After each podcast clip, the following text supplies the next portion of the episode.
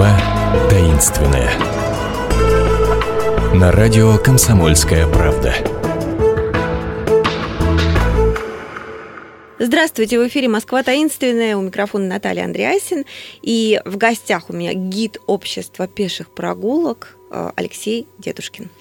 Добрый, здравствуйте мы решили прогуляться, несколько передач посвятить э, бывшим фабрикам и заводам, которые сейчас э, в эпоху переделки всего и вся в Москве тоже превращаются в какие-то арт-пространства как арт-пространство мы их хорошо знаем, ходим туда, а, тусуемся, выражаясь современным языком. А вот что там было чуть-чуть, несколько-несколько десятилетий назад, мы уже, может быть, и не знаем. Мы решили а, ликвидировать эту несправедливость, Алексей, не правда ли? Несправедливо об этом не знать, поэтому фабрика «Большевик». Да, вот давайте На которой только что открылся музей русского Кстати, очень импрессионизма. Хороший, да, очень хороший музей. Маленькая пока коллекция. Ну, пока маленькая. Один, ну, пока, ну, пока маленькая, но все равно э, лиха беда начала. Будем да. надеяться, что далее, далее коллекция будет пополняться и расширяться. Ну, Обязательно. Ну, а если говорить о... А, мы, а мы пока с вами Да, а мы пока с вами то, вернемся в историю. Да? Угу. Одна из самых знаменитых дореволюционных э, кондитерских э, фабрик, кондитерских фирм «Сил». А вот, наверное, три кита, таких московских кондитерских сладких кита, это как раз «Сил», «Абрикосов» и «Э&М». А, и СИЛ первоначально открывает, в общем, достаточно небольшую фабрику, даже ее, может быть, и фабрикой поначалу нельзя было назвать, это скорее был кондитерский цех а, в самом центре Москвы, э, на Тверской улице, почти напротив э, здания генерал-губернатора, да, нынешнее здание мэрии. Э, мэрии. Угу. Этот дом не сохранился. На его месте уже в советские годы было построено новое многоквартирное жилое здание с магазином, книжным магазином «Москва» на первом этаже. Ну, чтобы было понятно, где это стояло. А до этого это был двухэтажный дом, принадлежавший э, купцам э, Варгиным. Тоже известнейшая, да, старинная купеческая фамилия. Когда-то предки Варгиных изготавливали варежки, а варежка – это варьга и есть. Вот поэтому отсюда и фамилия-то идет. Так что они вязали варежки. А, ну а потом, потом уже э, да, владельцы целого ряда мануфактур, и э, Варгиным э, принадлежало в Москве немало недвижимости. Вот это как раз был один из варгинских домов. Вот там Сил открывает в подвальной части... Француз? Да, француз. Адольф Сил? Адольф Сил, да, открывает, соответственно, небольшой цех, который да, впоследствии разрастается, разрастается. А на первом этаже этого же дома он открывает фирменный кондитерский магазин. А как ему парфюмер? Он, в принципе, был парфюмером, ну, он, пришло да, в голову него... кондитерский магазин открывать. Ну, может быть, он очень любил шоколад. Это тоже э, как вариант э, можно рассматривать. А он занимался и парфюмерией, и, э, ну, естественно, площади это все же были достаточно разные. Не в одном цеху изготавливали парфюмерные изделия и кондитерские изделия. А, но там вот именно был кондитерский цех у него и фирменный магазин, который действовал до 18 года, и даже еще и в годы НЭП там тоже был кондитерский магазин. Потом уже просто дом снесли. Может быть, он и сейчас бы был бы, кто знает. Все-таки кондитерских магазинов у нас в Москве и сейчас немало.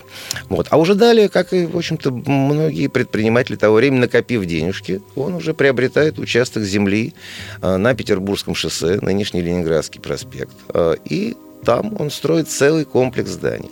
А вот если говорить о СИУ, то то же самое, как, что и ИНМ. А, какой-то недвижимости обширной в Москве. ИНМ не... родоначальник, а, да. можно сказать, ну, Красного Октября. Может да, быть, кому-то да, будет да, понятнее, да. что это фабрика Ну, в общем-то, и сейчас Красный Октябрь называется в скобочках ИНМ. Так что название это вернулось, да, историческая справедливость восторжествовала.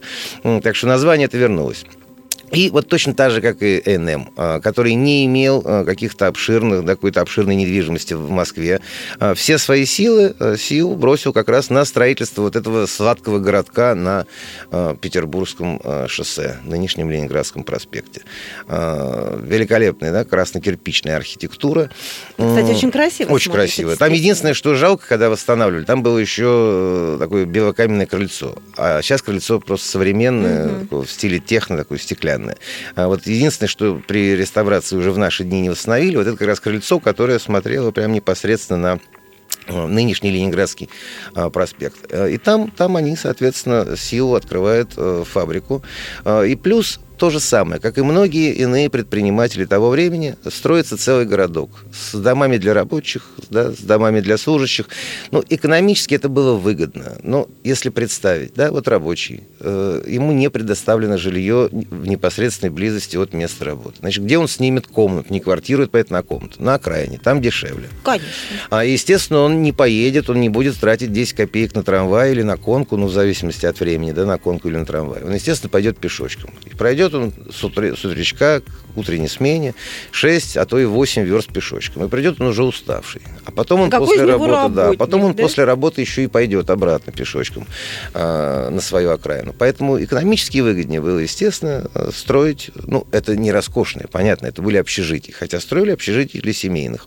Это были общежития для семейных. Э, Вспомним того же Прохорова, уйдя в сторону, да, там целый огромный город, а, да, знаменитые мануфактурщики Прохорова вот в районе Пресни, там целый город построенный, даже их дома для рабочих а, завоевали медаль на Всемирной выставке в Париже в 1900 году. Потом приезжал Форд а, перенимать опыт у Прохорова. Но это несколько иное, хотя, в общем-то, если вот говорить о перестроенных старых фабриках. Прохоровский тоже ведь сейчас в наши дни перестроены, многие из его корпусов перестроены, и там Что тоже там сейчас, сейчас? а, там и ночные клубы, там и жилье, там и всевозможные лофты, как сейчас модно говорить, и, да, ну, выставочные не помню, по-моему, есть что-то выставочное. А, Вот так как- что- Какую архитектурную солидную память эти все да, да, да, да. Не, ну строились, строилось-то на века. Там Да, строилось все это да. прекрасно. Ну вот, если вернуться обратно нам к нашему Сиуту, да, и к э, нынешнему Ленинградскому проспекту, то все то же самое. Огромный э, комплекс э, очень красивых по архитектуре зданий. В общем-то, э, если взять архитектуру конца 19-го, начала 20 века, архитектуру промышленных зданий, она была прекрасна. И строили для э, да, предпринимателей вот эти промышленные, производственные здания, известные архитекторы.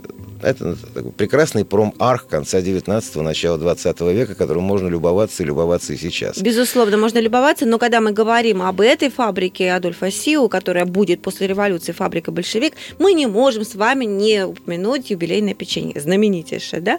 Вот меня судьба этого юбилейного печенья просто умиляет. Сначала оно создавалось в честь Романовых, Романовых, 300-летию дома Романовых, да. Да. Потом, после революции, его не- некоторое время забывают. И возрождается ре- реинкарнация да, юбилейного печенья Уже происходит совершенно, да, к 50-летию да, октября. противоположному, можно сказать, Абсолютно. поводу, да. То есть сперва в честь царской семьи, потом в честь, наоборот. Но э, юбилей, да, остается Но юбилей, ну юбилейным. юбилей-то юбилеем остается, да, безусловно. Ну, таких ведь вариантов много, и та же знаменитая красная Москва духи, э, тоже аромат императрицы, тоже изготавливалась для императрицы, а позже уже было перена... с новым названием стало доступно всем трудящимся. Вот и одни как. из самых известных духов советского безусловно, времени. Безусловно. Э, а Вот еще мы когда говорим о том, что эту фабрику э, создавал француз Сиу, да, в прошлой программе мы с вами говорили, о- вспоминали об Эйнеме, который создавал то, что мы в будущем будем знать как Красный Октябрь. А, а Почему они все приезжали сюда? Что, что, что их тут так тянуло посоздавать какие-то фабрики бесконечно в России? Здесь было очень удобные а, условия для развития бизнеса. В общем-то, особой какой-то инфляции, если говорить о веке 19 начале 20-го, не было.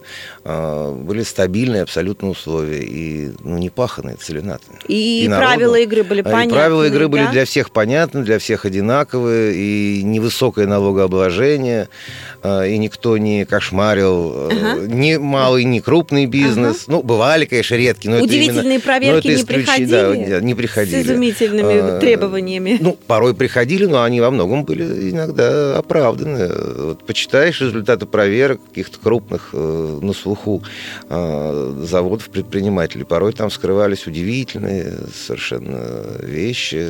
В первую очередь, это кошмарнейшая антисанитария. А, так что проверки, конечно, были, но они были в разумных э, таких пределах и в разумных размерах.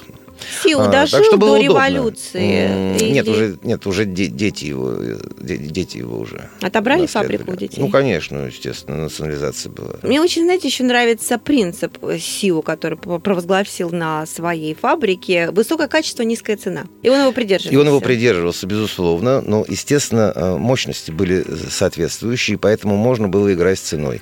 А плюс, кстати, вот если я уже начал разговор о ну, то, что сейчас назвали социальным пакетом. А вот у СИУ этот социальный пакет действовал таки очень неплохо. А, там, например, старослужащим, по-моему, если не ошибаюсь, 15 лет отслужил, э, дарились серебряные часы, 25 лет безупречной службы золотые часы. Плюс выплачивалась пенсия, тоже по истечению, по-моему, 25 лет. Тогда еще законодательство не предусматривало необходимость да, пенсионного обслуживания.